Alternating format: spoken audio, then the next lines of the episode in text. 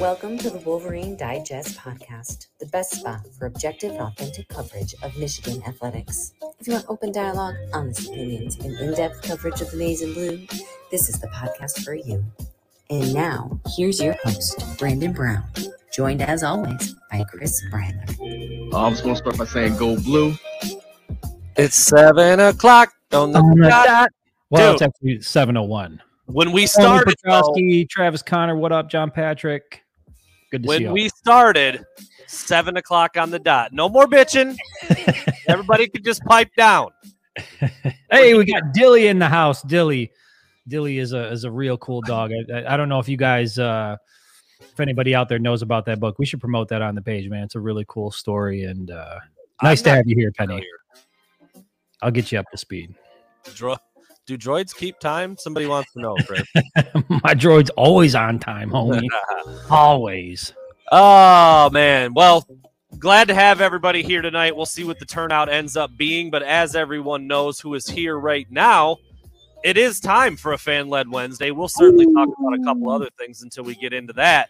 What But up, it- Trevor? uh, as we were as we were kind of signing in and getting ready, and I'm like, all right, dude, you ready? You ready? It's seven o'clock, ready to roll, right on right on time. I said it out loud, and Chris has said it before. Like, we don't have to do anything. We just show Nah. up on Wednesday. nope. It's like this is like the equivalent. We're like the substitute teachers on Wednesday night. That's what it is. You, We're, just you know, we're up. doing we're wheeling in that giant TV Yeah. on, the, on the thing on the casters, you know, wheeling it in, putting in the the shitty video and push and play for the Yeah, audience. you just you just walk in. You know, you watch uh dodgeball or so. I don't know what. What do you watch? I mean, you just put anything on. Pretty much anything. What's it's funny, dude. Uh, you know, I taught for eight years. Uh, taking a day off as a full time teacher was worse than just being there because you you're so worried about getting everything ready for that sub so they don't get absolutely destroyed in your classroom by. Again, I taught seventh graders, so you can imagine it was it could be a nightmare quick. Oh my god, seventh grade is rough. Yeah. It's yeah, it's it's rough. It can be rough. Um, but yeah, tonight we're the we're just the subs. We don't we don't know what we're gonna do. There's no there's no real plan.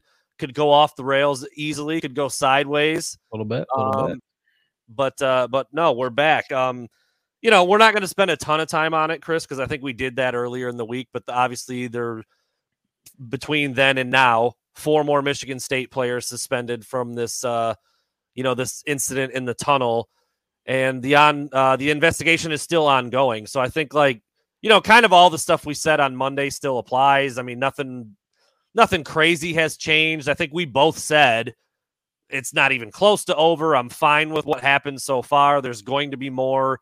I think at the time when we were talking, actually, the new the ABC or ESPN video hadn't come out yet, or maybe Yeah. just did while we were on. It actually did. Yeah, it did the the day that we were on, or just before we came on, Right. because I remember referencing like waiting for that to come out, and you had notified That's me. that right. was You hadn't seen it yet, but I, I I had saw that it was out there, but I don't know if I had even seen it yet. But anyway, point being, uh, it's still not done. And from the sounds of it, these Michigan State players are going to be suspended until it's it's you know completely shut. What you know, whatever you want to call it. So all the things are finished.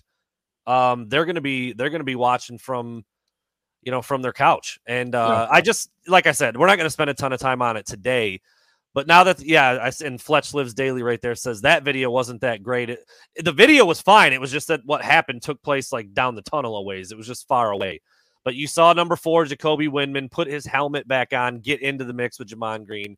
You saw Kyrie, Cr- yeah, because we did. We talked about Khary Crump. We talked. Yep. Okay, so Yep. So nothing super new has happened except for the suspensions have now come out. Um, I guess just you know if you want to give a thought or put a bow on it a little bit for tonight, I don't know. Maybe people will ask more stuff about it as we get going. But for now, I feel like that's still kind of like one of the big stories, and a couple new things did happen with a few more of these guys, you know, getting the boot for a while. Yeah, I mean, as as far as like the actual situation goes, I mean, I feel like it's it's well plowed at this point. We've all seen the videos. We all saw what happened. I feel like you know what now. It's just a matter of you know, are there going to be more suspensions? Are there going to be legal repercussions that come from it? It sounds like that's that's certainly at least the the focus of you know some folks on the Michigan side to make sure that that happens. But at the end of the day, uh, to me, the the here's how I'll put a bow on it, and appreciate that Shane Johnson. Um, I, this whole uh, ordeal has reminded me once again just how many terrible people there are out there that use social media that should not have the privilege of using social media. Some of the comments I've seen, whether it's on Facebook or uh, Twitter, one, one Graham Couch being one of them. That guy, one, can, correct, that guy can correct. a lot. Yeah, um, it's just now. been, I, I, you know, I get that there's, you know, there's a rivalry there, and that people, you know, there's there's a lot of passion that's involved, but I just for the life of me, I can't I can't come to terms with some of the stuff I've seen on social media, uh, specifically regarding this situation over the last um, you know handful of days. It's you know it's unfortunately it's not surprising, but it's just you know I feel I feel like just like getting a driver's license or just like doing anything else, I feel like people should have to take some sort of test just to prove you're, you're not a complete moron before somebody gives you an open platform to to spew whatever shit out there you want to put out. It's just been uh, it's been confirmation of things that we already knew, but again, a lot of disgusting people out there on social media. Yeah, and I mentioned Graham Couch. If you haven't seen it or heard his little, he, he verbatim, he actually called the events that happened in the tunnel amazing. Ah. That, that's what he said, like out loud. He's like, it there was amazing. There you go. I'm like, what a, that, that, guy that guy is a that guy it's amazing until it's your kid that it happens to or it's or your brother that, that it happens to yeah, or somebody anything. that you can you know when it comes home to roost and it happens at your doorstep or to somebody that you care about then it's a different scenario so i think a lot of these people and what's ironic about this and i was actually messaging you this uh, earlier today is that a lot of the people from East Lansing or wherever they're at, the Michigan State Spartan fans who've chosen to come on onto the Facebook platform in, in specifically, you know, they come there to a lot of them are of the mindset that Gemon Green had no business being where he was, and that by you know presuming that he was talking shit, he he basically got what he deserved, and they fail to see the irony in the fact that they are also doing, you know, committing the same type of conduct they're accusing Gemon Green of. They show up on a social media platform they're not a part of, they're not welcome at, and they talk shit. So by their own logic, I guess every single person, every single Sparty on the Facebook page has an ass whooping coming. Just you know, if if, cool. if that's the logic we're going to use, like we can, you know, we can go there. We can do that. It was just, it's just ugly, man. I mean, I don't, I can speak for myself. I remember when, I, I remember when Juwan Howard did, and, and it's, I'm just using that as an example because it's been brought up so many times. Like these issues are not, they're not even close to related. But no. again, Spartan fans can't help themselves and be like, "Oh yeah, and that's because your coach does it." Like you sound like a dumbass, not even a smart one, but a dumbass 10 year old. Like literally, like that's how middle school middle school kids used to argue. You know what? Get get back to me when Juwan Howard jumped somebody with like six of his assistant coaches and hit somebody right, else in the head guy. with a chair. You know what I mean? Like that's uh, like you're talking about a slap in the head, which again, it was awful look, and he paid the price for it but th- it's not the same as jumping a guy in the tunnel with a group of other people and then you know using your helmet as a weapon and some of the other things that we saw so the two are not even close to being equal but i'm not surprised that people are using it as an excuse because you know you got to try to find some way to justify yeah. it and that's the other thing like well we're not condoning what happened but Gemon Green shouldn't have been. It's like it's it's such a double standard. Like you're not condoning it, and then the next breath yeah. you're condoning it. So, well, I was gonna say I, I, I mean, I can speak for me. I know you didn't. I, and I don't remember anybody who claims to be a journalist in the Michigan market. Again, Graham Couch. I don't what whatever the hell he does. I don't care. Everybody who knows about him knows about him. I've never even heard of the dude. He's been he's whatever. I'm not even going to get into it. But I'm the point I was going to make is I I know I didn't say like oh when Juwan Howard clocked that guy was amazing. Or like I know right. you didn't say that. I didn't hear anybody else saying that. It's like it's a different breed of scumbag when you can feel cool about that no matter what your allegiance is to another allegiance like that you're i said it earlier you're you're just a shitty person. Yeah. Like you shouldn't enjoy that on any level for any reason no matter who it's who's doing it and who's receiving it. Like that that's about as that's about as as low as it gets man. I just don't i don't understand it even if you can't stand the other fan base the other team the other school. Like i get it. That's what that's what a hated fan base and a hated rivalry is all about but like that goes beyond that. That's just being like a human being. You know what sucks about it? I mean, a, a lot of things really suck about it, but I feel like uh, I was I was looking forward to that game a lot because I was confident Michigan was going to win and I was Right. looking forward to enjoying the win. And it's almost like the joy of the win and, and getting that rivalry win was stolen by everything that happened afterwards because that's been the entire conversation. Like, forget about the fact that Michigan, you know, beat Michigan State and they're 8 and 0 and they're in the driver's seat to head back to Indy and everything's sort of heading down to Columbus, you know, for for a big matchup there. I just feel like I feel like it took away from, you know, I don't I don't want to speak for everybody, but personally, the enjoyment of just winning a game like that Yeah. and winning, a, you know, being 0 and 2 against Mel Tucker and, and finally getting one under the belt. And, uh, you know, it pisses me off. It's disappointing. Yeah, yeah, certainly not not the way you wanted that one to go. And I mean, it, it did. It did. It ended up being, you know, Michigan wins by 22, gets Paul back. You know, they're still rolling 8 0. The entire press conference was about the event. The entire press conference on Monday was about the event. Here we are on Wednesday, still talking about it because more stuff has happened involving the event. And Yep. by the way, Steve Morgret, whatever, uh, next time you want to put our show together and, and let us know how to do our job, let me know. Let the door hit you on the ass, man. What are you talk? We're not going to talk about it. It's like the biggest thing happening right now. When the actual saying, dude. should we start talking about frosted tips and what we do on the weekends just My to piss God, those dude. people And off? We're, we're 10 minutes in. We got 50 plus minutes. Dude, there's left. nothing I love more than people who don't do it, who have suggestions about how we My should God. do it. anyway, that's about all the time I was going to spend. Was a I was thinking, eh, about 10 minutes at the beginning. We'll, we'll then we'll shift off of it. Wow. Too much. Too much for old much, or whatever his That's too was. much. That is anyway. too much. All right, let me scroll back up here and see because I know some people were throwing a few questions out there. Uh, as actually, no, it was uh, who did the Mr. Shane Johnson. Um, Yes, sir. you know, and he started with what he started with. That's fine. He did get to a football question. Uh, he said digressed. I think he meant regressed. I'm going to fix your whole question for you, Shane. And because you gave five dollars, I'm doing it. I'm doing it somewhat free of charge. Um, I I I wonder about this. I don't know if I I don't know if I would put it. I don't know if I would say the receivers have regressed. I don't know if that's if that's really fair. I, mean, I think this is a good talking point. I have heard other fans say, and I know I have certainly seen it on a couple instances that some of the route running sometimes isn't as crisp or as sharp as it probably could or should be. And I wonder if that's a product of maybe a regression under Bellamy. I doubt it. Or if it's it's like what we talked about, dude. When you play 70 snaps and you don't get a target, I feel like you can kind of start to banana a route here and there. Like it gets a that's not an excuse, but you know, they're eight games in now, and you've got some, you know, a lot of talented receivers on the team who aren't really getting to be a big part of the offense. I don't know. So he's saying that Donovan Edwards and Blake Corum need to be on the field together a lot to win in Columbus, and that the receivers aren't really pulling their weight. I don't know if I really agree with that. It still feels way more like a game plan thing to me than anything else. Yep. So Shane, I don't think your I don't think your your thought process is like off base or insulting or uh, negative. I just think it's I think it's layered. I think there's a little more to it than just saying the receivers aren't playing very good under Ron Bellamy. Well, and it's like what what I've said multiple times, you know, uh, on on our show is that I I think that all of these guys have the freedom. You know, you're talking about Sherrone Moore and Matt Weiss in terms of calling plays and how things are going to look.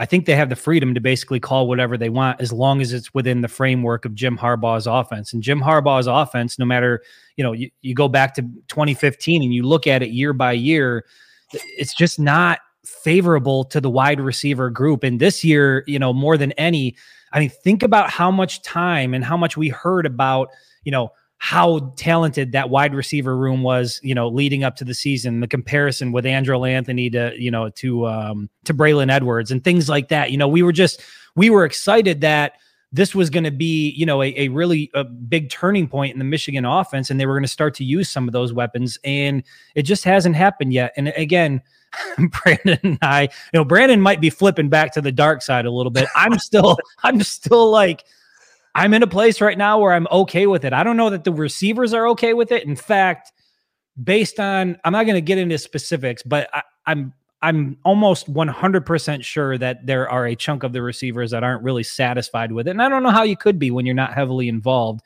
But at the end of the day, when you're 8 and 0, and if, you know, that leads to Columbus and Michigan goes back to Indy and those guys are in the playoff again, every single one of those guys is going to be happy to be a part of that. And that's really the ultimate goal. And so if it pays off, if this strategy pays off and they can win this way in Columbus and they can do it in Indy and then they can do it in the playoff, you know, so be it. But if it doesn't pay off, if they do trip and fall and stumble in Columbus because they can't move the ball through the air and they can't keep up with that Ohio State offense, I do think people are going to look at, well, why didn't we sort of do something with our offense that would allow us to compete with the Buckeyes down in Columbus? And I, I think if they lose, you're going to see a lot of that.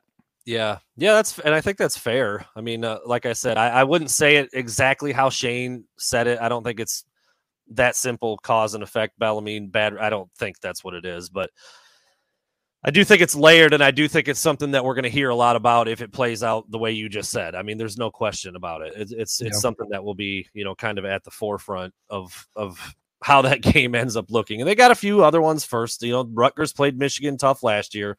Don't want to overlook them in Piscataway. Illinois can run the ball, and you know, I I'm not, but everybody knows what it's about. It's that game in the end of the year. There, there's yeah. there's no question about it. I mean, that's what it's going to come. Well, Brandon, just take it one game at a time. Right now, we've got Rutgers on the schedule. I'm, I'm, sure you're over there watching game film, sending notes to Harbaugh so that he can implement them into the game plan. And by the way, if you're watching this show and you haven't done your part to watch game film on Rutgers, what are you doing? Like this is yeah. a one week at a time approach here.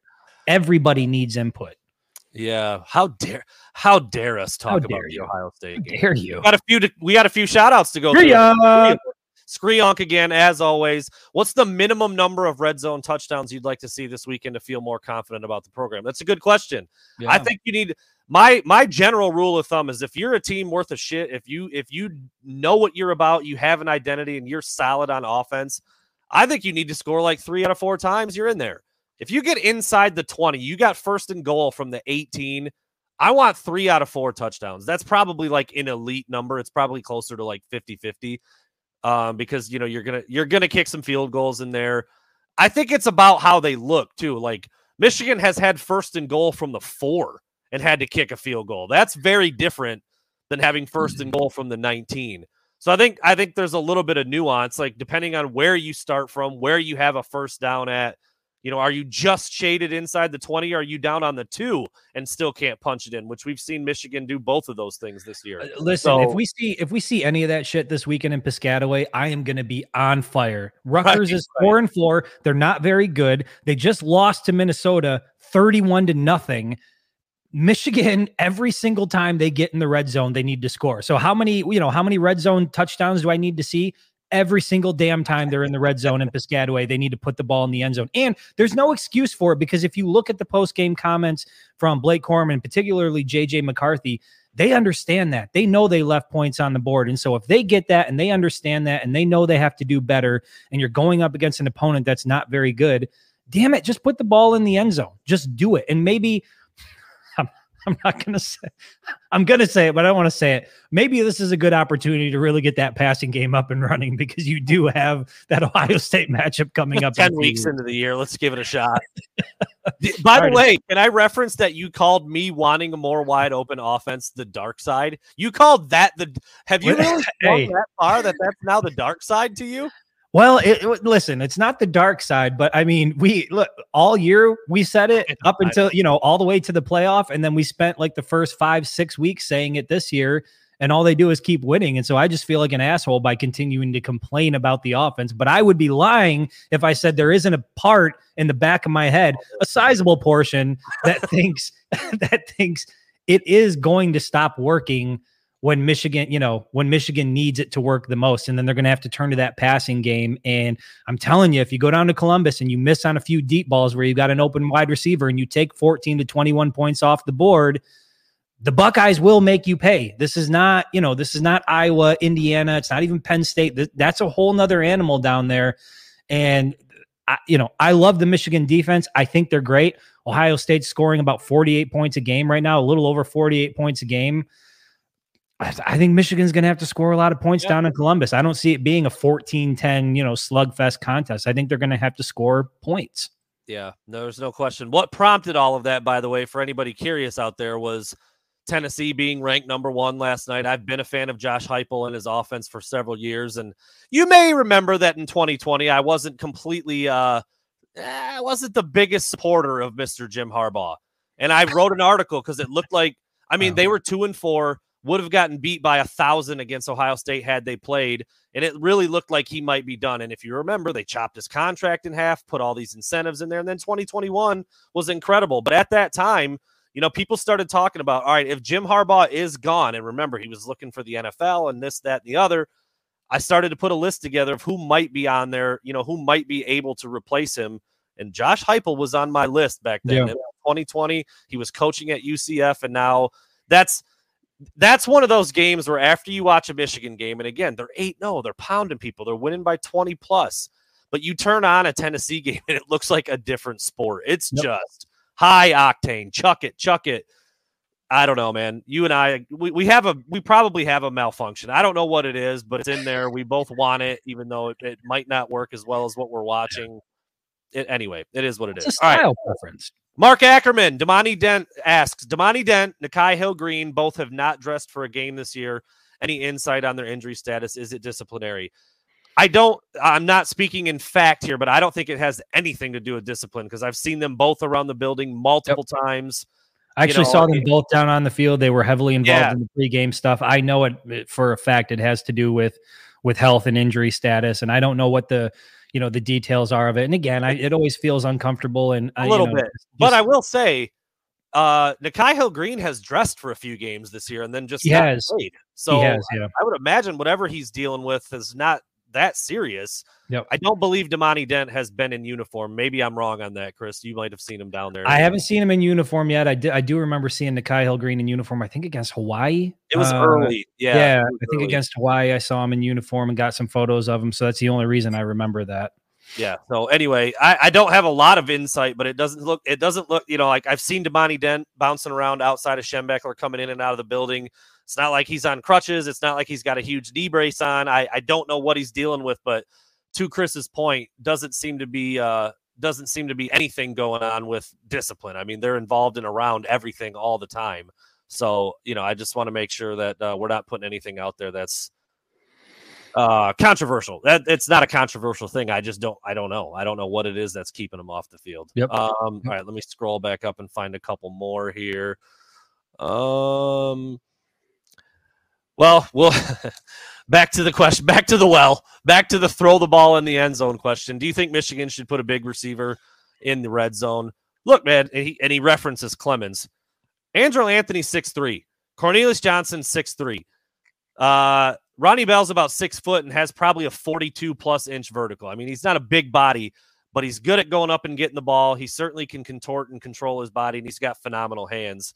Um, the only guys who I would even say our undersized receivers on the team aren't like Roman Wilson's pretty small. He, he's the smallest one of the bunch. He can fly.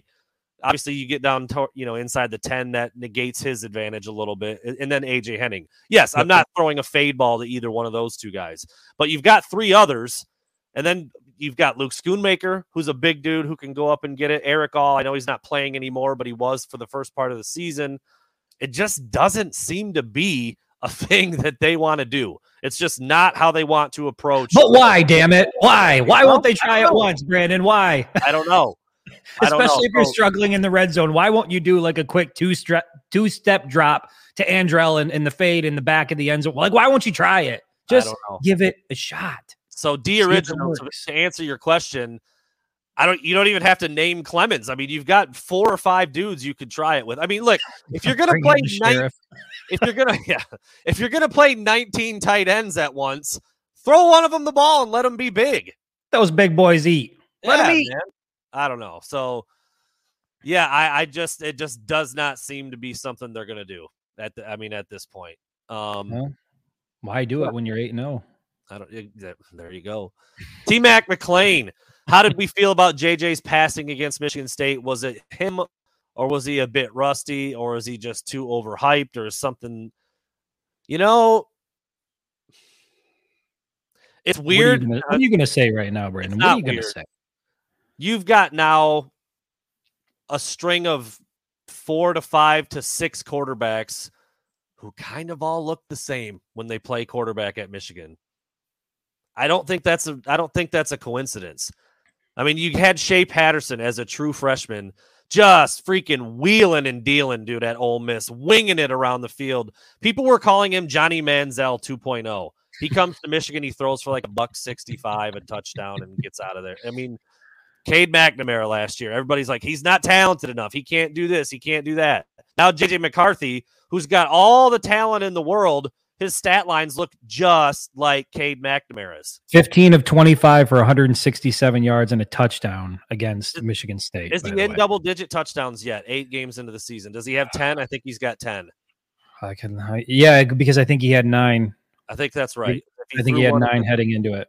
But but I, you know, you look down at the rushing, and he's you know Blake Corum obviously with a solid day, 177 yards on the ground, and and JJ McCarthy had 50 yards rushing on seven carries. So there, there is, listen, how do I feel about the passing game? I feel very underwhelmed by it, but I don't think it's a JJ McCarthy issue. I, it goes back to it's just not, you know, it's not an offense that's going to lend itself to quarterbacks putting up big numbers and wide receivers getting production. It's just that's not what this offense is. And that's what the big struggle has been is like, we want to sit here and kind of dissect is there something wrong with JJ or is there something wrong with the passing game? I don't think there's anything wrong with any of it. I just think it's not set up that way you know, to use those guys in the way that, you know, most people think they should be used. So, did he look a little bit rusty? Was he off on some throws? Yeah, he made some good throws. Overall, I think he had a solid game, but, you know, you don't have to do a lot when you have a guy like Blake Corum who is just Mr. Consistency out on the field week in, week out,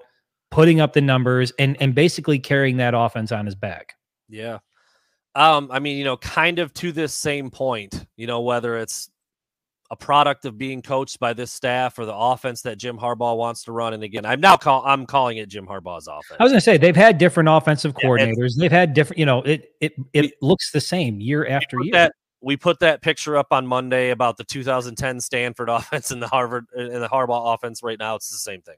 It's Harbaugh's yeah. offense got some guys maybe calling the plays, but they, like I don't think Sherrone Moore is sitting down drawing up the play that's being run out on the field. I think he's handed a list. You think says, he's just in a room like drawing up different different ways to hand off the ball to Blake Corum? Like we're gonna hand it and go this way, and we're gonna hand it off and go that way. Now, JJ, if you turn around and give it JJ that can do the thriller before he gives it to him. I mean, yeah, whatever whatever they want to do out there, man.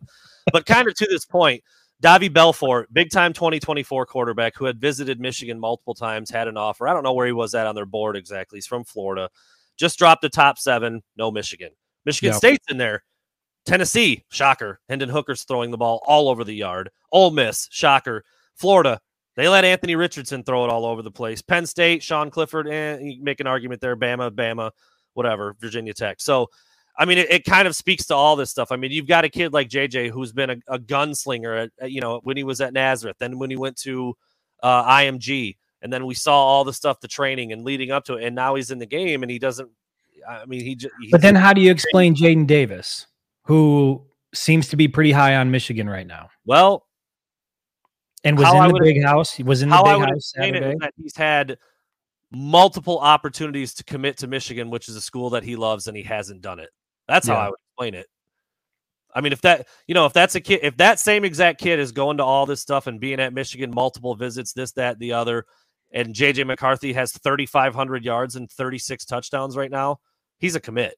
I don't think, I don't think there's any question. So, I mean, you know, Michigan's competing against Alabama, Clemson, Georgia, LSU, North Carolina, Texas A&M, who you know, uh, from North Carolina, yeah. But right. Drake, so, hey, the quarterback for North Carolina is putting up like Heisman numbers, dude, throwing the ball yeah. around for the Tar Heels. I mean, yep. so you you know you it, it comes back to this. You know, you got to balance what's working. You've got to balance, you know, what you know as a team, what your strengths are. Did we also, did we talk about this? Did we talk about this on the show? Like we were talking about the the type of quarterback. Like if, if this is the type of offense that Michigan is going to run, why not just go out and get like a super mobile quarterback like a Denard Robinson who, you know, you put a guy like Denard and then you have Donovan Edwards and Blake Corum in the backfield. I mean, that's dangerous. Like if you're not going to ask a kid like JJ McCarthy to do what a guy like that is capable of doing, like I just feel like they should recruit a different type of quarterback who's mobile and can like add to the running game. Uh, it just it doesn't make any sense to bring these guys in if uh, and the same can be said for the wide receivers as well hell you might just might as well just recruit all tight ends put the tight ends out wide bring them in you know do whatever you want to do like there's really not a need for the wide receivers yeah Yeah, I where mean, the hell's the flea flicker at, Brandon? Where is that? Even Cade McNamara got to. Where? One. Oh my goodness. once. Um, Sean Bennett, that's a good question. Is is this Blake's last year as a Wolverine? He's having a great year. The only thing he he's got the tape. He's going to test well. He'll he'll bench well. He'll do all the jumping, running. He'll do all that well whenever he does decide to do the combine and all that stuff. His running back just isn't that position anymore. There's almost no incentive to leave early as a running back in terms of draft status because unless you are like otherworldly, you're probably not even going in the first round.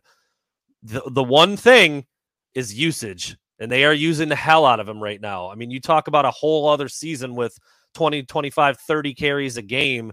That takes a lot of years off of a running back's life. So I I don't really know if I could make a prediction on that right now. I mean, I, I think Blake loves it at Michigan. He's obviously having a hell of a time, but you know, go get paid and go to the league, man. I mean, I I I don't know which way he would be leaning at this point. I just I get a gut feeling that he's the type of dude that wants to stick around and, and be a captain on this football team. And he's obviously got all the leadership traits you could want. And we'll see how this year plays out. But you know, I, I think that has a lot to do with it as well. Like, do they, you know, if you don't win a national championship this year and you think you can uh you think you can win one and you're Blake Corum, then you know there's there is some gonna be obviously some incentive to stay, but he's certainly putting a lot on film. It looks like, I mean, if, if things keep going the way they're going, there's a high probability that he'll, he'll be in New York at the end of the year. And I think, you know, once you get to that point, you're getting that kind of national recognition. It's hard to sort of pass up on an opportunity to go play football at the next level. Yeah, there's no doubt. Um, probably not going to spend a ton of time on this because, as Nathan Goddard says in the question, it doesn't matter that much right now. Georgia, Tennessee play this weekend. Michigan, Ohio State play in a month. It's What- horseshit, is what It it is is. horseshit, I was gonna. It's exactly where I was gonna go with it. It doesn't really matter, but it's got to stick in your craw a little bit. I mean, ACC football is not Big Ten football. Clemson was trash last year. They haven't been all that was- convincing this year. I just don't understand. I don't get the justification. I was standing in front of my TV because we were obviously going to announce it, you know, on our socials, and the article Right. was going to go out. And I was standing in front of my TV, and and I had no uh no ex or I didn't expect Michigan to be at that number five. Yeah, when when when they were listed at number five, like it, it blew my mind. Like I was Yeah. literally my mind was blown. And then yeah, the whole Clemson deal. I mean, you know, you put Michigan and Clemson on an equal field right now on on a you know neutral field, and I I think Michigan's going to take it to them the the style of football that they play, and so. You know, and then they got into some things about Ohio State and how Ohio State looked against Penn State versus, you know, Michigan. And I, you know, I don't know. I think the early non-conference schedule is hurting them a little bit. And at the end of the day, I try not to get too invested into these things because I think you win and you're in if you're Michigan. That's that's what it is. You win and you're in. And so it's you know it's fun stuff for the family to talk or for the the fans and everybody to talk about and get riled up about. But at the end of the day, if they take care of business, they're in. Yeah. Um, this is a hard one to measure. Thanks, Lee Brandon, for the donation and the question. Um, yeah, I'll give you I'll give you a little one right here. What do we got?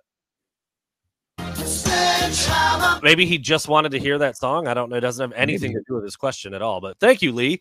Um, do we think that this year's team is mentally stronger and even more bonded than last year's team? Because last year's team certainly, you know, turned a big corner in a big way to fix that culture. And it, I don't know, Chris. I mean, I don't know how you measure that, but it, it seems to be at least there. I'd say, you know, on par or better than last year's team in that regard. Yeah, I think a lot of those. I think that was going to be the big question. Is we knew that you know obviously with Aidan Hutchinson and some of the other veteran guys that were there, they they did a lot to reset the culture. And we talked about it leading into the season. It was all we heard was culture this and vibe this, and everything has Yeah. changed. And you really wonder how much that's going to make an impact on the football field. And then they go out and do what they did. And I really truly think guys like JJ McCarthy, Blake Corum, some of those guys, you know, Mike Morris, they have taken that leadership role seriously. Mazi Smith. I mean, look at look at how much time Mazi Smith spends teaching and like you know out there trying to help develop other guys. Mike Sainristil another phenomenal leader on this football team. They just across the board they've got leaders everywhere, and I would say what was built in 21 is certainly carried over into 2022 and is you know expanded and grown. And it's really cool to watch, man. A team that's that close knit, that plays that hard for each other, that has that kind of camaraderie and brotherhood. It's fun to watch. It's fun to cover. It's fun to be around them. I'll tie I will tie his question together with the JJ McCarthy referenced Jake Moody as being one of, if not the best leaders on the team with his maturity, with his approach. Yeah, he's a kicker. He's not out there doing a lot of the stuff that the other position guys are doing. But I'll tell you what, man, that hit on Nick Singleton against Penn State, I think took Jake Moody's level of leadership to to new heights. I mean, he he's referenced it. Some of the other players have referenced it weeks after the game now. And so I don't know, you know, I, I don't know if that's why uh, Sledgehammer was mentioned in that question, but I will throw Jake Moody and a guy like Brad Robbins. Brad Robbins, no doubt. Of leaders that Chris just rattled off. I mean, you can go across the board. The linemen, certainly Olu, new guy to the program. You can tell everybody on the team respects what that dude says and how he carries and conducts himself. So I think across the board, he mentioned Mike Morris, Mike Sainristil, even RJ Moten. I mean, there's yep. dudes all over that team that seem to love everybody on the team and get love from everybody on the team. And I think Jake Moody and Brad Robbins are a big part of that, even though, you know, I, I don't even know. Are kickers and punters people? No one really knows. But they're leaders and they're doing a good thing for Michigan right now. And like I said, that hit, dude, that, that hit by Jake Moody was incredible. down a running back like, you know, like a like a linebacker. It yeah, was awesome. Yeah. Yeah, and you man. know the players love that, and it's like I said, it's been referenced more than a couple times since then, and it's been it's been three weeks since that happened. So, yeah, I, I think uh, there really is no way to truly measure like camaraderie and togetherness and culture, but you know it when you see it, and you know it when you don't, and it's certainly There's no question.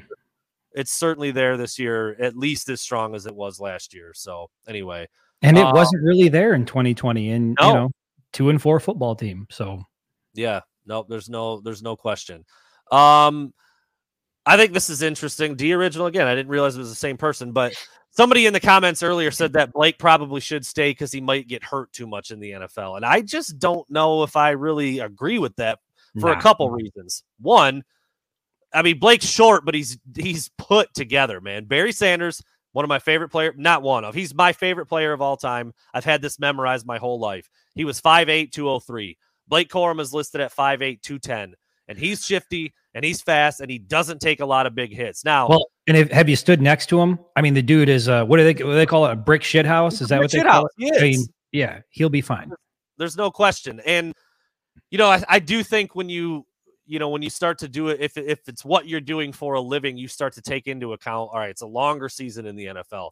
I plan to play for more than four years. I can't be taking hits like that. It's more about taking care of your body. And Blake's been doing that stuff like a pro for years already. So I, I just I don't think there's going to be any issue with him when it comes to durability. I mean, no NFL players skate through their whole career without getting dinged, and I running mean, back is one of the. He was injured last year. He missed right. some time last year with it. It, it, it happens. happens. Yeah, but he's he's got everything you possibly need to have a long career and not not be concerned with the. And can I just say, by the way, we do have Mr. James Corum in the house, Blake's father. Oh, James, there you go. Great to have you here. Appreciate you stopping by. Did he throw a comment up there? I'll put it up there. If he been, did. He, well, not really a comment. He's just kind of been interacting. I can see it in the comments. There it is. Been, we appreciate you, too, Mr. Corum. I don't know if that was appreciate. I don't know if that was to us. I think he's been having conversations in the comments ah, okay. section. But you know what? I'll take it anyway. We, you know, we appreciate that you appreciate us, James. there you go. Oh, he's well. He's commenting on the, you know, whether or not Blake might go pro thing, and he he said, you know, because I think somebody up in the comments said, oh, you know, get that NFL money. That's a big game changer. And, yeah. and James uh, said, you know, we're, we're good. You know, it's not like some situations where, and props to him. I mean, that's incredible. But yeah, there's no question that some guys leave earlier than they should because they have to. They've got right. a bad situation wherever they came from. And that kind of money changes everything about their family tree, not just their immediate, it, dude, it goes well beyond their, their, you know, their home door. So, there's a lot that I'm not gonna I'm not gonna ask James like, well, tell us then what's going to happen at the end. We're not gonna do that. But what's know, he doing? What's the next move? That's a little bit of insight from uh, about as close as you can get to it. So we we certainly yeah. appreciate that insight. That's awesome. And he's been in here before. This he's he's a regular. He's, he's one of the OG. OGs, man. There's no OG. doubt. Um. Oh, let's see. Let's see. Um, this is a good question from Miss Kate Alverson. We love it. Hey, great to see you. Right? Yeah, and she was at the tailgate this past weekend. That's it was right. great to finally meet you in person. Can I just say, by the way, that is that's one of the coolest things is when you interact with people on social media for for years sometimes, and you never you never meet Yeah. them in person. Then all of a sudden you're like standing face to face, and it's like, holy shit, you're a real person. And it's just those interactions have happened a lot this year, and so I really appreciate it. Again, it was great to meet you, Kate, and I, I appreciate the question. Yeah, so this is a good one. And I obviously did. I mean, I had a prediction that three guys would get a sack, that the total number would be more than it is. Were you surprised, Chris, that there wasn't more pressure on Payton Thorne in that game? And we we've kind of seen this all year. There's been some some peaks and valleys with this pass rush. Yeah, I mean, we, you know, I think we both expected a lot of, uh, you know, a lot of sacks on Saturday night. We expected that defense was going to get to Payton Thorne and make things difficult. In a lot of ways, they did make it difficult. But, you know, it's just like with the wide receiver stuff. It's hard, you know, when it doesn't happen a lot, it's hard not to like kind of, you know, raise your brow a little bit and wonder why. But, yeah, I guess I'll just leave it at that. I'm a little bit surprised they didn't get to Payton Thorne more, but at the end of the day, I mean, that offense was essentially non existent. They weren't really able to do anything. And I think that's a big part of the reason why Michigan was content with just trotting out Jake Moody drive after drive after drive and putting three points on, three points on, three points on, because they knew Michigan State didn't have an answer. Um, had had another one. Had another. Hey, As I'm searching for that, Chris, Burden, what's up, my guy? as I'm searching for that to throw it up there, I'm going to put a question up from none none other than your mom. Oh And I my say that with goodness, Mama's in the house. Wasn't like your mom. Oh, That was like your mom. She's in Okay. here. oh, that wasn't a, your mama. Your mama. No. I'm gonna well a- answer it directly, but I'm I'm gonna actually add to it a little bit too. How can the red zone issues get fixed quick quickly? Can they get quick get fixed quick? God, that's a mouthful. Can they get fixed quickly?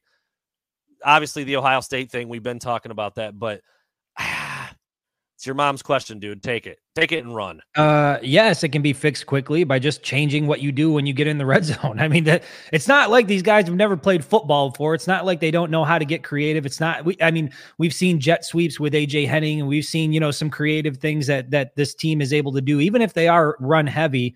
I just think it really comes down to the creativity and allowing this team to do what they're capable of doing. And I'm all for hammering it away with Blake Corum because he's proven that he again, he's a known commodity and he does what he does week in and week out. But people expect that. And sometimes the drives, when they get in the red zone, they stall out. And I'm not sure how much of that is a part of Michigan just being content with, like, look, if we can't hammer the ball in, then we're going to hammer it with Jake Moody and we're just going to continue to do it that way. But can it be fixed quickly? Yes, it can be fixed quickly because there's probably a, you know, there's probably about this many pages of plays that they can run in the red zone that would be far more effective than what they've been doing. I, I guarantee it. Chris, I I love your enthusiasm. I Am I love you- crazy? I think you might be uh, because I I like. did you forget who the head Wait, coach is? Okay, so wait, so you don't believe the switch can just be flipped? No. you don't think you don't think they're waiting to flip it for Columbus? Jim all Harbaugh has just removed every switch in every office and There's house no that he's ever been in. There's just one giant switch at the beginning of the season. that Ah, he just hangs from it. Yeah, that's it. That's it. That's it. wheels start turning, tight ends start coming out, offensive linemen. Yeah, just, Release. just forty dudes wearing number eighty nine. Like Jim, they can't all wear eighty nine. Yeah, that's that's that's what I that's what I picture. So I don't disagree with you in theory, but I I think you forgot for a minute. Well, okay, I guess I guess maybe I I took the question differently. It's it, you know, can it be fixed quickly? Yes. Will it be fixed at all? Probably not. You know, I, I think that this is going to be the formula until somebody out there proves it won't work. And Yeah. I don't know well, when you have a, when you have a, it- I mean, yeah. that's if it's working, you can make fun of Jim Harbaugh's approach all you want and the tight ends and well the, the Yeah. big giant switch cartoon we just created in our make head. fun of eight no oh while you're at it too. yeah. Uh, it- Make it- fun it- of being in the playoff hunt while you're at it. You know what I mean? Like Michigan is right where they want to be, and I'm Jimmy's enjoying it. I'm having fun. Old Jimmy's gonna have quite the rebuttal to all of it. And that's that's the bottom line. That's as far as it really needs to go. That's oh, it. So. Michael Bird, this is a really good question. I've seen it a lot. It's been all over social media. I find Mm. myself pretty torn about this because, like, immediately his question for those of you who can't see it on YouTube or that aren't on YouTube, um, you guys think that the Michigan and Michigan State rivalry needs to take a bit of a hiatus. Immediately, when I read that question, I say, no, no, dude, that's no, that's crazy. But then I start to think about it a little bit, and it it has it has seemed to get worse and worse and worse recently. That Toxic. maybe toxic? Is it good? Maybe a little bit of a reset wouldn't be the worst thing in the world. I still tend to lean towards no. I where where's your head at on this, Chris? So here's the thing. I want the game to be played every single year because I think it's a phenomenal rivalry. But I will say this last game, the weeks leading up to it, and certainly the week after it, has just been absolutely exhausting. If you're somebody who's um, you know, if you're if you're on the social media, if you're in the market, if you can see what the conversations are that are being had, it's just been exhausting. Like I like I said earlier in the show, like I didn't even enjoy it. Like I yeah. didn't even enjoy the fact that Michigan won the game. And honestly, if you are going to do it, like, you know, maybe you do it next year and and you you you know, or you try to I guess you make the point that this game does not have to be played. Like it's it's a privilege to be able to play in these games. And if people are going to act a fool, fans and players alike, then maybe you take it away for a year and, and you set you set the tone and you say, look, if this is how you guys are going to act, then we're just not going to play the damn game. And I think fans would be disappointed and players would be disappointed in that. Now, granted, I'm fine taking a year off since Paul Bunyan's in Ann Arbor and would be to- totally cool with that.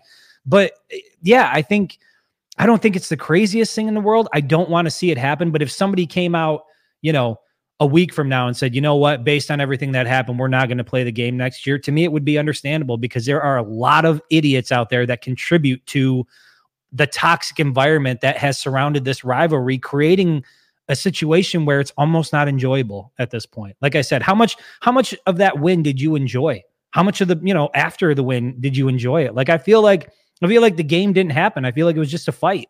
I mean, me personally, all I was doing was scrambling to write bullshit articles about something that shouldn't have happened. Right. I mean, you know, that's that's all I was doing during the final stretches when I should have been you know, I don't know. Yeah, it's not it's not good. And like I said, immediately and my immediate first thought is no, you can't you can't take that game away. But again, it would it wouldn't be the worst thing in the world to maybe reset it just a little bit. I've heard people talk about you know what this was obviously really bad. I mean, it was an assault. A dude was clocking another human being in the head with a helmet. You could kill somebody like that for sure. Correct. So that's really bad. I, I guess the question would be, and, and, like because they're players, like it's not a big deal. Like that's bullshit too. Like it doesn't it doesn't matter. Uh, you, you've seen people, you know, prognosticating and predicting and, th- and saying like well, maybe maybe the maybe when a fan gets stomped out outside of the stadium and something worse happens, then maybe you'd and like it, dude, it could go there with the way that this thing has been. Sure oh, as hell. Oh, what I'm saying. Let me ask you this: for that to happen. Let me ask you this: What do you think the environment and the energy is going to be like leading up to that game in East Lansing next year? Horrid. It's Horrible. going to be awful. People are yes. going to be energized. People are going to be fighting with each other for you know, for weeks leading up to that game. And obviously, there's a lot of guys that were in the game on Michigan's side last Saturday that are going to be playing in that game next year.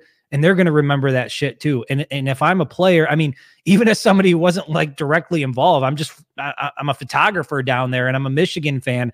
I took it personally. I was pissed off, and I feel like I'm going to be angry going into that game. And so, you know, but it, it, again, if if leadership is good and you have the right coach in place, like you'll be able to get your guys in the right mindset and you'll take care of business. I just think uh I can already tell, man, it like this year was bad.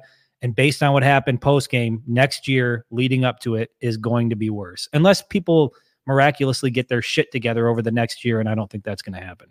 Yeah. I'm looking for Travis. Old, old Travis had a question, man. And now I lost it up here. I remember what it was, but I still. Travis. Yeah, the homie, always hanging out, oh, always Travis. out there. Oh, Tra- there it is, right there. It's an easy question, but I, I have had this thought, and I don't know a lot about Rutgers at this point, but I can't I can't ever forget about 78 to nothing in Piscataway and just how bad Rutgers has typically been. They are better now under Greg Schiano. There's no doubt.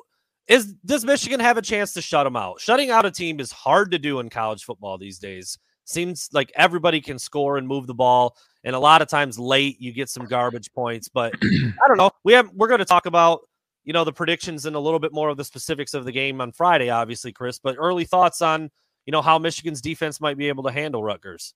Uh, if Minnesota can shut out Rutgers, and I certainly think Michigan can. Now, will will uh, will Rutgers put you know two back to back shutouts out there? I you know I, it's hard to do, and I'm not sure, but yeah, I think look, if they don't shut him out, I don't know how important it is to shut him out, but I do think it's going to be a convincing win. And I think that going back to one of the earlier things that we talked about, you know, how many times does Michigan need to score in the red zone in order to show it's not an issue? In Piscataway, they need to score every single time, touchdowns every single time they get in the red zone against a team like Rutgers, four and four. They've got no answer for what Michigan does offensively, zero. So there's no excuse for not punching it in. No, no doubt. I mean, that's what everybody's going to be watching after last week. I mean, it seemed to be kind of uh, you know, magnified last week because they were such short field goals and it was Michigan State and it was the rivalry and Michigan State's defense isn't supposed to be good and Michigan still couldn't get those touchdowns going in the end zone. So, you know, I don't know. It just it just feels like they need to they need to improve on that in a big way. Um damn it, I lost the questions again. That's when it, when I scroll down, it like loads all the new ones, and I lose my spot where I was before. All right, we're already at 50 minutes. I know. This is what I was going to throw up there, Chris. Eric Brinkman when's the online store going up? He can't drive st- drive to get these hats. He wants to know what's up, man. Well, I can tell you this: I have seen the online store this week. I think it looks great and it go it goes live tomorrow. So for anybody out there who has been wanting, you know, to get their hands on some merchandise, the online store will be live tomorrow. I can't give you a specific time. I know it's going to be later afternoon, but it will go live tomorrow. I will put the link out and then, you know, the beanies, the snapbacks, you know, the beat state stuff that's all going to be on there. There's going to be a few new additions as well. Some apparel that haven't uh, that hasn't been released yet and you know, for us it's, you know, Brandon and I have spent a lot of time talking about merchandise and it's not it's not a big money maker for us, but what it does is, you know, it, it, it helps really spread the message. It helps spread the branding, and at the end of the day, it's it's part of the business that we want to grow. So for everybody that that goes and you know makes a purchase there, hopefully the process is going to be far more streamlined as opposed to you sending me a message on Facebook and me giving you Venmo or PayPal or Cash App, and then me packaging it up, me hoping I don't screw up the shipping address, me sending out the tracking numbers. Like it's a fully automated process at this point, and I'm uh, I'm excited, excited to be able to release it. My uncle Mike with a really good point about this Michigan Michigan State thing moving forward. He's my uncle's a big hockey guy. I never have been, but if you, you know, if you're in Michigan and you're around our age or older, you certainly remember the Wings every year being really solid, playing meaningful hockey, and you certainly remember their rivalry against Colorado and oh, how the puck dropped and it's a fight immediately between Darren McCarty, who is a friend of the show, by the way. Darren McCarty, a friend of the Winged Helmet, a friend, a friend of Wolverine Digest, was out there swinging that the, guy. the clubs around a little bit with us and Braylon. That was that was a really cool thing. But anyway, yeah, it, it it's I mean, hockey kind of has that built in a little bit. I don't think people are going to like, you know, the opening kickoff helmets come off and they're fighting. I don't think it's going to be like that for the Michigan Michigan State game, but you expect it to be nasty beforehand, like you said, chippy during the game, more stuff afterward. Like what you don't expect is some dude to take a skate off and start using it to shank one of the opposing players. Right. You know I mean? It's just it just feels like it's going to have that build up until I don't know. I don't know what the fix is. It might only be fixed by a pause button for a little bit. I don't know. Yeah, and that sucks. It sucks that no. we're at yeah. that we're at that place. But again, if you think about all the energy and, and the how toxic it was leading up to this game, and then obviously after, I can't imagine it's going to be any better next year. And in fact, I think based on what happened, it's going to be considerably. Dude, this is all people are going to talk about leading up to that game. Those videos are going to resurface. Yeah. The anger is going to be there, and you're going to have a bunch of pissed off people crammed into a stadium together and a bunch of players on the field who are also angry about what happened and are going to have the first opportunity to do something about it. I just, it, it, to me, it seems like a recipe for disaster. Whether somebody on the field gets hurt, somebody in the stands gets hurt, and and it sucks that that's where it's at. But that is where it's at. That's the reality of the situation. Would hate to see that game not be played, but if people can't get their shit together, that's where this is headed. This is an interesting one. And Chris, you kind I think you threw out Denard Robinson and we talked about him. Can you imagine if he was the quarterback in this offense? Oh like my having that threat back there. Nick with a little donation from the YouTube page. Hey. Tim Tebow, a Cardale Jones type in this offense. I wonder how much different it would look because I I was going to be a dick right out of the gate and say, yeah, Nick, I can imagine it. Tim Tebow would go 11 for 15 for 141 yards and a touchdown. He might carry it three times and you get out with a 20 point win because your running back ran for 203 scores. like that's that's immediately where my mind went to. But we we did get excited when we talked about the possibilities of what Denard could do. Certainly a guy like Tebow, who was like a fullback who threw it sometimes. Cardale Jones was a big dude. He actually wasn't a, a big time running threat. He was much more of a like wing it down the field type. I mean, Cardale Jones was good because the offense allowed him to be allowed yeah. him to do what what he could do. You know what I mean? So I don't I don't know that Cardale Jones would be the difference maker, but yeah, if you put a mobile quarterback like a, a true, you know, I know JJ's there, but I I, you know, is he a true dual threat? Like he can certainly hurt you with his legs. He's got the mobility, but I mean, he doesn't have that shake and shimmy like Denard used to have, where he can break it off for You're 90 talking, yards and gets in the open field and nobody can catch him. You're talking Denard. You're talking Lamar. You're talking yeah. Mike Vick. You're talking oh, Lamar Jackson in this. Oh. Yeah, I oh, mean, you're talking. You know, you're talking any number of these guys who literally carry it like 20 times a game. I mean, there's plenty of quarterbacks out there who are Jalen Hurts, even in the NFL right now for the Eagles, dude. Like there are plenty of quarterbacks out there who are an integral part to every team's rushing attack. JJ's not that. He can run. He's fast. He's also a little slight. He's not built like any of those guys. He's probably not even 200 pounds. But it, it is it is a fun thing to think about. And like I said, I'm being a little facetious, but I think I think you put Tim Tebow in there, and well, there's your stat line. Looks like JJ's, looks like Cade's, looks like Shea's, looks like Wilton Speight's, looks like I mean, you go to you go right down the list. Maybe not quite John O'Korn's. Yeah, maybe not that far down, but you you get the point. Um, Chris Fields with another one. Appreciate you as always, brother. Does the current uh, college football playoff rankings create a situation making it nearly impossible for a one loss Michigan to get in? I was going to say that earlier. While it doesn't really matter now, if Michigan remains number four, you know, because Tennessee and Georgia are going to play this weekend, so yep. Michigan's going to be in the top four next week. Like that's gonna because one of the well now Brandon take it one week at a time. They could lose out there in Piscataway. We're not really sure. Crazy things happen in college football. And, you know, I guess if you know if Georgia beats Tennessee, it's conceivable that Georgia do, or that Tennessee doesn't fall out of the top four. They should.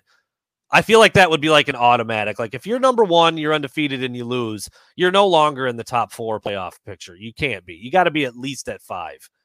Mm, so anyway, mm, unless you lose point, to another top four team, right? That's what I'm saying. It would be because yeah, Georgia's number three. Like it, it's going to get a little interesting to see how that happens and what it looks like. I think ideally for Michigan fans who want to just see Michigan in the top four, you want Tennessee to lose this weekend because then Georgia will fall out of the top four, being at number three. Anyway. Yep my whole point of this of answering this question is that there's some Michigan fans that are ruffled that Michigan's at number five, but I think what this do what this what this does say is that a one loss team Michigan is not going to sniff the top four.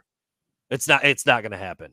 Whereas before, I thought that if their only loss was to the number one, number two, or number three Ohio State, if it's even remotely close, you could make an argument that that they should get in. But this pretty much pr- shows that it's, that's not going to happen. There's no question about it. Michigan loses yeah. a game if they, you know if they have a loss on their their record this year, they are not going to the college football playoff unless all hell breaks loose in, in Columbus or you know the Buckeyes go out to Maryland and they drop a game out there. You know, I just I, I don't know what the scenario would be, but with the way things are playing out and if everything you know stays the course, yeah, if if Michigan loses a game, they are out of the playoff. There's no doubt about it. Uh, Shane Johnson with another donation. Thank you, Shane. Hey, hey, hey. Kind of a bye week on recruiting, yes, because it's an away game. That's kind of how that works. 2023 class is whatever. December's not that far away. We're going to get a, a real quick look at what that's shaping up like. But he mentions in 2024 the top 10 players in Michigan, and I haven't really looked at this, so I'm, I'm taking his word for it. Two are committed to Notre Dame, four are committed to Michigan State, three are undecided. So that leaves two left. I'm not sure exactly what what what's going on with those two. Maybe it's out, whatever, but I think it's valid. It's what we've been talking about all year. Certain guys aren't really going to love what Michigan's doing because, especially at the skill pos- positions on offense, it's just not that attractive. I mean, winning's cool. You know, playing quarterback and handing it off 45 times and not throwing touchdowns. But then, but it, but then shouldn't you be signing like five star offensive linemen and five star running backs and you know and I get that stars aren't everything. I get that. But to me, those guys should be very, very interested in coming to the University of Michigan if the name of the game is winning football games and getting the ball in your hands. If you're a running back and an offensive lineman or a tight end, I can't imagine a better place in the country to go play football than the University of Michigan. So it is it is a little strange, but yeah, you are, you know, you're going to see, you know, and somebody else just brought it up, Thomas uh, fighting or fitting. Uh, I want to make sure I get that right. Um, yeah, the the NIL side of it is also th- that's always going to play a factor until Michigan puts something out there that is significant enough to pull away guys that really don't have like an inherent interest already in Michigan yeah. and and have other pro. Now, look, I know people want to use Texas A&M as, as an example and say, you know, see, look, if you know if they're only going there for the money and they're not truly invested in the university, like you're going to see some of these things happen. And yeah, there's always going to be outliers. There's going to be Texas A&Ms, but make no mistake, high school recruits are still very much going to pay attention to what's going on with NIL, and I think Michigan could be elite in the NIL category. They're just a little bit behind the game right now compared to some of the other, you know, Power Five schools that are that are doing it really well, and they've already got something up and, and humming and running along. Yeah, it's it's going to be something to watch. I mean, Michigan is having success like they've never had before. I mean, literally, certainly not under Harbaugh, and obviously the last time they were this good, it was a completely different format than the playoff and NIL and all. I mean, it's just a completely different ball game but the success that they've been having on the field just doesn't seem to be the same on the recruiting trail for whatever reason. I mean, you just listed several. That's going to be interesting to look at and watch as we move forward. All right, well, I think we have one more donation question, and then we'll kind of start looking at some of these other ones as we get ready to wrap up here. Um, Sean Bennett again, appreciate you, my guy. Michigan going to Texas in 2024 early thoughts. It's not that far away. A lot of times you see these big matchups, it's like announcing 2037. It's like, dude, those kids aren't even born yet. Like, all right. This is just a this is a season or two away, so it's a little bit more pertinent, I guess. What yeah. Do you, what do you think? No, I love it, man. I love yeah, it. I love uh, I love the idea of uh, you know going to play at Texas. I mean, that's obviously another big brand of football, and and yeah. anytime you get two of those, you know, two of those teams on the field together, it's always uh, it's always exciting. So my short answer is I like it. I'm excited for it, and uh, I very much look forward to going to that game. Yeah, I mean we'll you know that'll be a bucket list item for sure. Oh, get man. down there and see the Longhorns get their ass whooped by the Wolverines on the road. Love it. Chris Fields, did I really skip you, my guy? I'm trying. I'm. I promise, I'm trying not to skip. But did he say? Did we skip him? He said uh, he, he he did a he did a no because I did we did do that one anyway. All right. What did he What did he say? He's complaining. He's telling us we got to tighten up. I'll tighten up, dude. Chris Fields, appreciate you, man. He's going broke over there. Uh, he gives a lot of money to us for some reason. Um, there was another question. Oh, maybe I just missed. There was another question. Okay, well, didn't we didn't bad. we see that? We we talked about a one loss Ohio maybe State, team, right? Oh, okay. I guess I didn't really pay attention to if it was a two parter or not. All yeah, right. I think I think a one loss Ohio State team would still make it, assuming that loss doesn't come against Michigan the final week of the, the season. You know, Michigan wins, beats Ohio State, presumably Michigan is undefeated. And I don't think a one loss Ohio State. Again, there's there's a lot of football to be played, and you know, you never know what can happen. And sure, there could be, you know, a scenario where both Michigan I mean, I guess that's do you think there's a scenario where Michigan and Ohio State make the playoff this year? or is that zero percent chance? I think it's zero, and I think the the fact that Michigan is at number five confirm like solidifies that. You know, like they've got to win everything, or they're not gonna they're not gonna get in based on whatever reason. You know, if it's the if it's the strength of schedule or whatever, like, and then it's going to be the same for Ohio State because their schedule is not that good either. Then they would have that loss. I think. I think they're gonna. Yeah, they're gonna what if at the end of the year, what if at the end of the year there's a scenario where it's number one Ohio State versus number one or number two Michigan, mm-hmm. and it's a close game, and one of those teams loses by a Three. field goal? Yeah, you know, what do you do there? Does one of those teams fall completely out of the top four if that's truly the two top teams in the country? I think so. I think that's what would happen. I don't think they would get the love or the respect because they're the Big Ten and they're you know no respect out here in Ann Arbor. I know it's egregious. Number five, give me a break. Hey, how you doing, Vince Avanelli? Hey, hey, oh. hey. Oh, oh boy. Yeah, boy, Chris.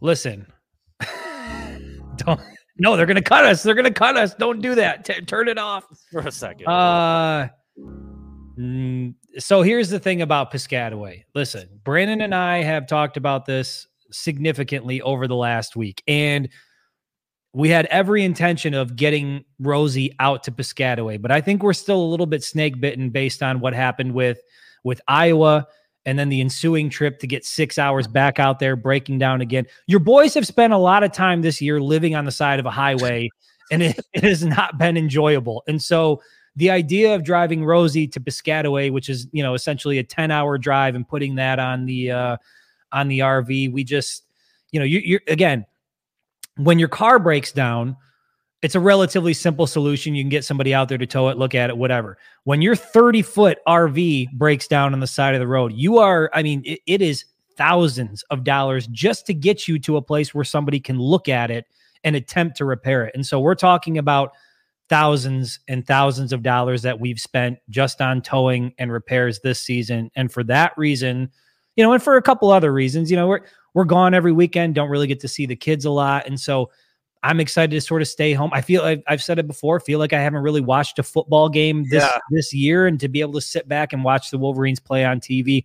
Long story short, the boys are going to be hanging in the state of Michigan for the uh, for the game in Piscataway. And for anybody that was excited to see us out there, you know, it yeah. might have been just by folks, you know, but we trust me, it, it, this was not a decision that we came to lightly. We we definitely wanted to make it out there. For me personally, I wanted to photograph every single game on the schedule just to be able to say that I did that. And there were just certain factors that have, you know, that have come up. But yes, for anybody asking out there, listen, Rosie's first first road game this year will be in Columbus. Yeah. It's going to be Columbus. How fitting to take the command center down to the shithole in Columbus and park it right out front, post it up, and let everybody know Rosie's here it's kind of crazy to think about that, but Michigan only had four away games.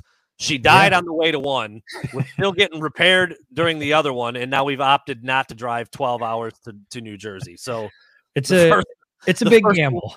The first away game is going to be the last game of the season. There is some humor in that, but love it absolutely. Um, and we talked about a couple other things. Like, look, again, I, I, I promise I'm not trying to shit on Rutgers. I actually respect them as a scrappy, feisty team. I don't dislike Greg uh, Greg Schiano as a coach. Yeah. But Michigan's favored by 25, 26 points in this game. That's another factor. Like if Ohio State was for some reason located in Piscataway, we said we would drive it out there. Like it would, it would need to be part of part of that equation. But it just turned out like, you know, we kind of looked at it the night game also didn't help. That's going to turn a, a, a two day trip or a day and a half trip into a two or three day trip because of the distance and because we're not going to get out of there until midnight or one o'clock in the morning.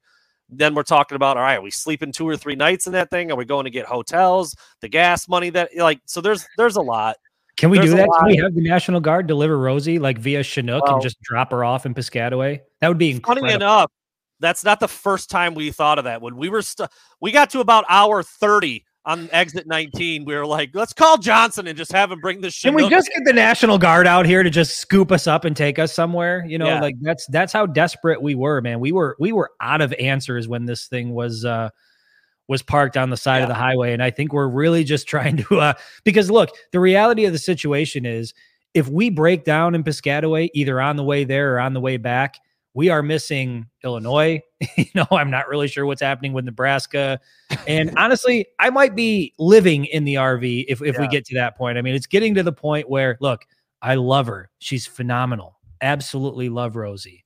But we're going to try to take it easy on her for the rest of the season until we figure out exactly what's going on. And under no no circumstance, under no circumstance would I be okay with her not making the trip to Columbus. That seems like it has to happen. And we're going to protect that. We're going to do everything we can to make sure that she's there. And there will be no Ohio State fans on Rosie. Don't worry about that. Nah, no, no, no, no, no, no, no, no. That That's is a, no. a given.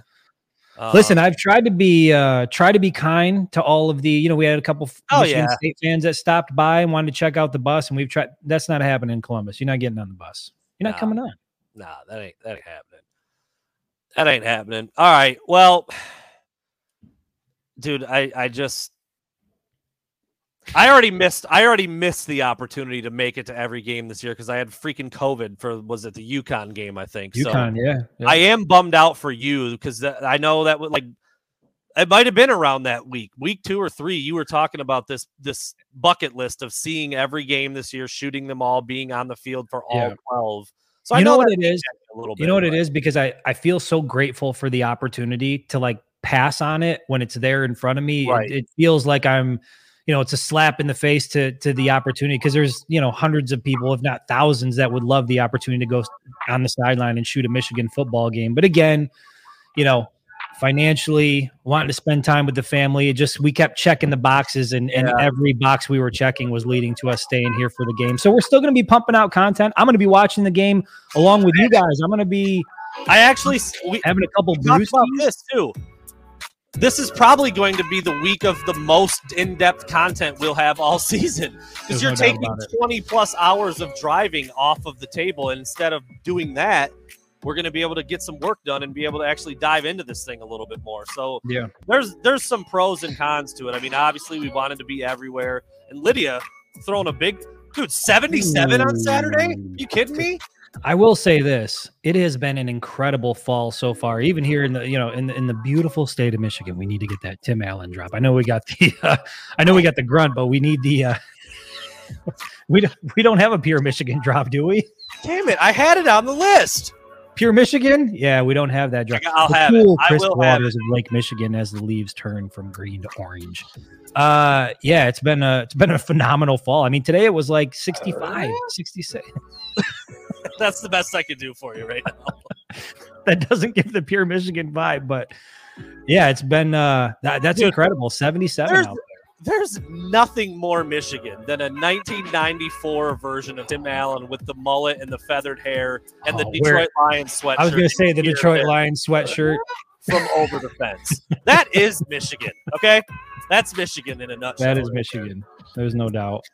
Everybody, thank you so much for the Wednesday night questions. As always, making our job incredibly mm. easy. We just get Yeah. on here and talk about whatever you guys say. We don't have to do anything. So we really appreciate that. And we will be back on Friday night for predictions, looking at the slate of college football across the country. And we're going to be doing it from home as opposed to on exit 36 somewhere in upstate New York or something. I don't know, wherever the hell we would have been stranded at. No, I mean we we do feel like Rosie's healthy now, but it's there's a lot that went into that decision. It wasn't lightly, as Chris said. So there you go. Everybody, take care. We'll see you on Friday. Appreciate you, Lydia.